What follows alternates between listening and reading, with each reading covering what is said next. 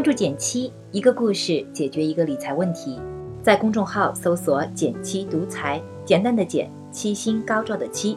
关注后回复“电台”十本电子书，请你免费看，还可以领取小白理财训练营电台粉丝专属优惠，九点九元也可以学理财哦。前两天我在后台收到一位用户提问：我月薪五千多。该怎么好好利用手上的钱才不算浪费呢？类似的问题我收到过很多很多。月薪五千到八千元是个挺典型的收入区间，好好分配和利用，攒下第一桶金，迈入十万元存款大关并不算难。但想随意一点，月光也是分分钟的事情。刚好我身边有个朋友莹莹，月薪六千五百元左右，收入就落在这一区间里。毕业三年多，他也一直没什么积蓄。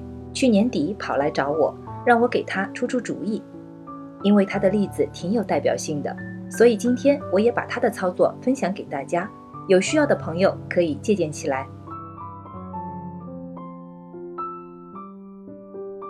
说起莹莹，虽然是个理财小白，但她挺喜欢看武侠小说的。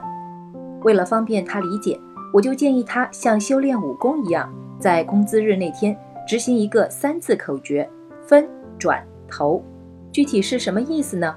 我接下来和大家详细的说一说。先来说说第一个动作：分钱。很多人月光的理由和隐隐一样简单，有多少钱花多少钱。第一个分的动作，就是为了从源头上改变这个问题。鲁迅先生在谈到时间的时候说：“时间就像海绵里的水，只要愿意挤。”总还是有的。其实钱也是一个道理，就看你愿不愿意存。一收到工资，我就建议莹莹先别急着投资，而是把工资按顺序分成四份，分别是第一份每月日常基础消费，吃饭、交通费、手机通讯费这些基础开销，莹莹估算了一下，大概有三千元。接着第二份有一定延迟的大项支出，一般是指必须要支付。但往往不是每月马上要支出的钱，对于莹莹来说，就是房租一千元，加上保险保费，一年近五千元，算下来每月大概是四百块。然后是第三份每月储蓄投资款，算完了前两份开支之后，我和莹莹讨论了一个新的话题：剩下这两千一，如何在今天就花掉和未来赚更多中切蛋糕？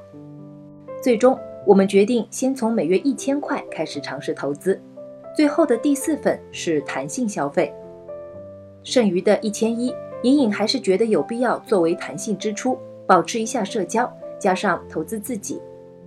有了分配方案，我建议隐隐再做一次物理分配，也就是这第二个动作转，把不同的消费款转入不同的账户。日常消费这一项，每月一发工资。就转三千元到余额宝里，用来做日常消费，方便取用。有延迟的大项支出这一项，转一千四百元到另一个灵活存取的货币基金账户，既方便交房租保费，又不容易被乱花掉。而每月一千一的弹性消费，它会留在工资卡里，刷卡或取用时会特别注意一下余额，也更容易提醒自己不要随便乱花。如果你年纪尚轻的话，这笔钱还能用来投资自己的兴趣或能力，比如莹莹，她本科是英语专业的，只可惜毕业之后找了份跟专业不相关的工作，花了三个月的弹性消费款，她给自己报了个高级口译的培训班，最近已经开始积极迎考，未来准备靠翻译给自己开辟第二份收入。分配好了要花的钱，最后一步就是投资了。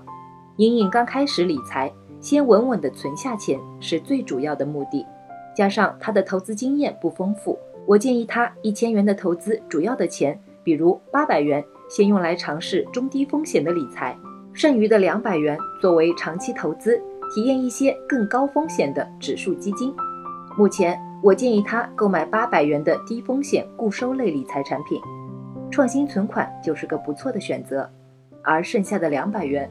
我建议他定投两百元的指数基金，比如沪深三百这样的主流大指数，或者中证红利指数这样长期有效的价值指数。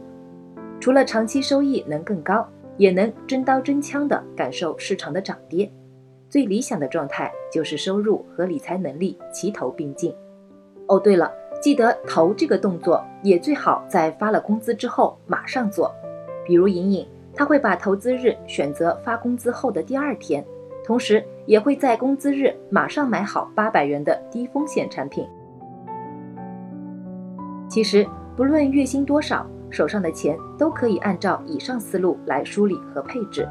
每月收入都按照分转投这一节奏，不仅存下了钱，账目也更清晰了，方便管理。今天的电台之后，你也不妨对照着梳理一下自己的财务状况。与其纠结，不如从今天就开始行动吧。好了，今天就到这里啦。右上角订阅电台，我知道明天还会遇见你。微信搜索并关注“减七独裁”公众号，记得回复“电台”，你真的会变有钱哦。另外，小白理财训练营正在火热招募中，欢迎你来参加哟。